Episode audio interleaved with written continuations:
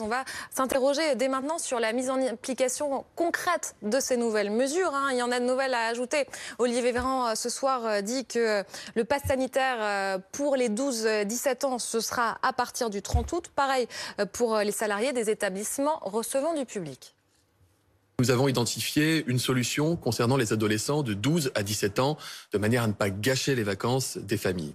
Pour eux, le pass sanitaire s'appliquera dans tous les endroits où il s'applique à compter du 30 août. Mais jusqu'au 30 août, si un adolescent est totalement protégé, c'est-à-dire qu'il a son passe sanitaire en bonne et due forme, il pourra aller dans tous les endroits euh, qui nécessitent le pass sanitaire, même sans masque, là où le masque n'est pas requis. Par contre, il devra conserver toujours le port de masque partout où ce sera nécessaire, tant qu'il n'aura pas atteint le niveau de protection conféré par la vaccination. Bonsoir Stéphane Manigold, vous êtes restaurateur, porte-parole du collectif Restons ouverts. Est-ce que vous êtes rassuré après ce délai qui est accordé aux salariés des établissements qui reçoivent du public? Ils ont jusqu'au 30 août pour avoir un pass sanitaire. Bonsoir Aurélie. C'est un bah, sursis. Oui, c'est un sursis, mais qui est tellement logique euh, quand vous avez un ministre de la Santé qui, de surcroît, est médecin euh, et euh, qui donne un délai aux professions de santé de se vacciner jusqu'au 15 septembre et dit à une profession où nous on fait de la cuisine, hein, on n'est pas médecin, vous avez jusqu'au 1er août pour vous vacciner, c'était un non-sens. Nous sommes plus d'un million et je ne rajoute pas tous les secteurs des loisirs, les théâtres, les cinémas, etc. Ça concerne, je ne sais pas, moi, 3, 4, 5 millions de, de personnes à vacciner comme ça en 15 jours, ce qui était un euh, impossible. Donc c'est une bonne nouvelle. Euh, ce, que je retiens dans euh, le discours, notamment du président de la République, je ne vais pas trop m'attarder sur Olivier Véran parce que voilà, on commence à savoir un peu ce que je pense de, de, de son efficacité à, vacciner les Français. je crois que le président de la République a eu un discours assez ferme et enfin, on est sorti de la punition collective. C'est-à-dire que euh, celles et ceux qui ont fait, les, plus de la moitié des Français qui ont fait l'effort de se vacciner, de euh, se dire, mais moi, ça fait 14 mois qu'on vit l'enfer, on a été euh, confinés, couvre-feu, on a cadenassé le pays. Eh bien, au final, euh, bah là, on dit voilà, on sort de la punition collective, la liberté est préservée, chacun peut faire le choix de se vacciner ou pas, mais euh, en tout cas, on va pas sanctionner, on va pas remettre la punition collective en place. ça, c'est une bonne nouvelle. La question de la vaccination de vos salariés, euh, vous leur en avez déjà parlé?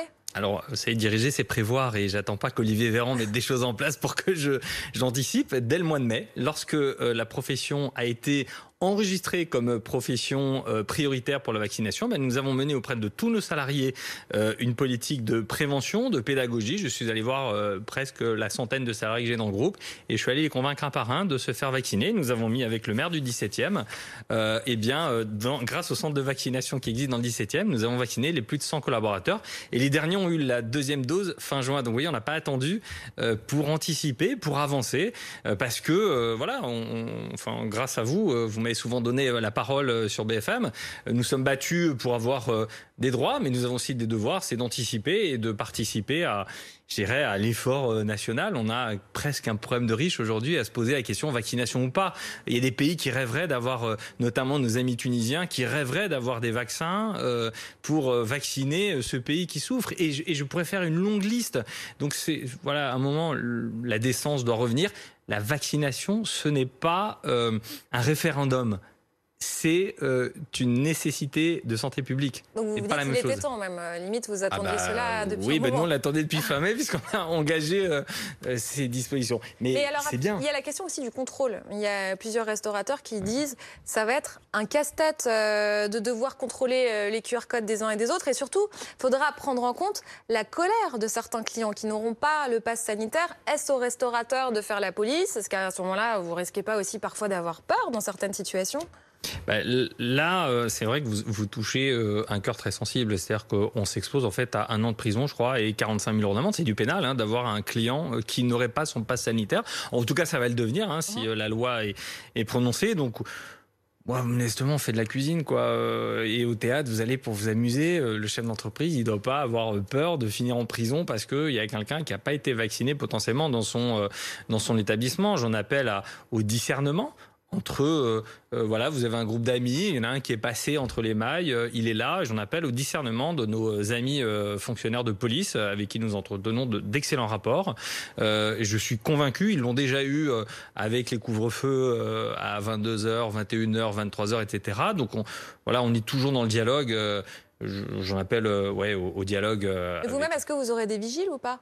Ah non, mais moi, je, suis un restaurant. Vous savez, quand vous, vous avez, quand vous avez besoin de vous vider la tête parce que vous avez passé une journée un peu compliquée. Par exemple, tout à l'heure, vous avez envie d'aller boire un coup dans un de mes établissements chez mes confrères. Mais nous, on est là pour vous, pour, pour vous aérer l'esprit. On est des, on est des, des, des, des on est là vous qu'on vous renvoie cette responsabilité? Euh, Vous savez, est-ce qu'il fallait rien faire? Euh, on a canassé le pays. Je suis venu à votre antenne en vous disant qu'on veut travailler. On nous donne aujourd'hui la possibilité de travailler.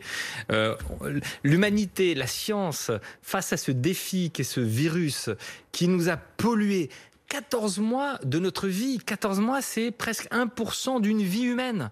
Pendant 14 mois, on a été coupé. Et eh bien là, euh, les scientifiques nous ont produit un vaccin. Saisissons cette chance, faisons-le et soyons un peu libres. Et de toute façon, et je veux dire un truc, si tout le monde est vacciné, le pass sanitaire, il part à la poubelle. Hein. La bonne nouvelle, c'est qu'on peut continuer en tout cas à aller au resto. Merci monsieur.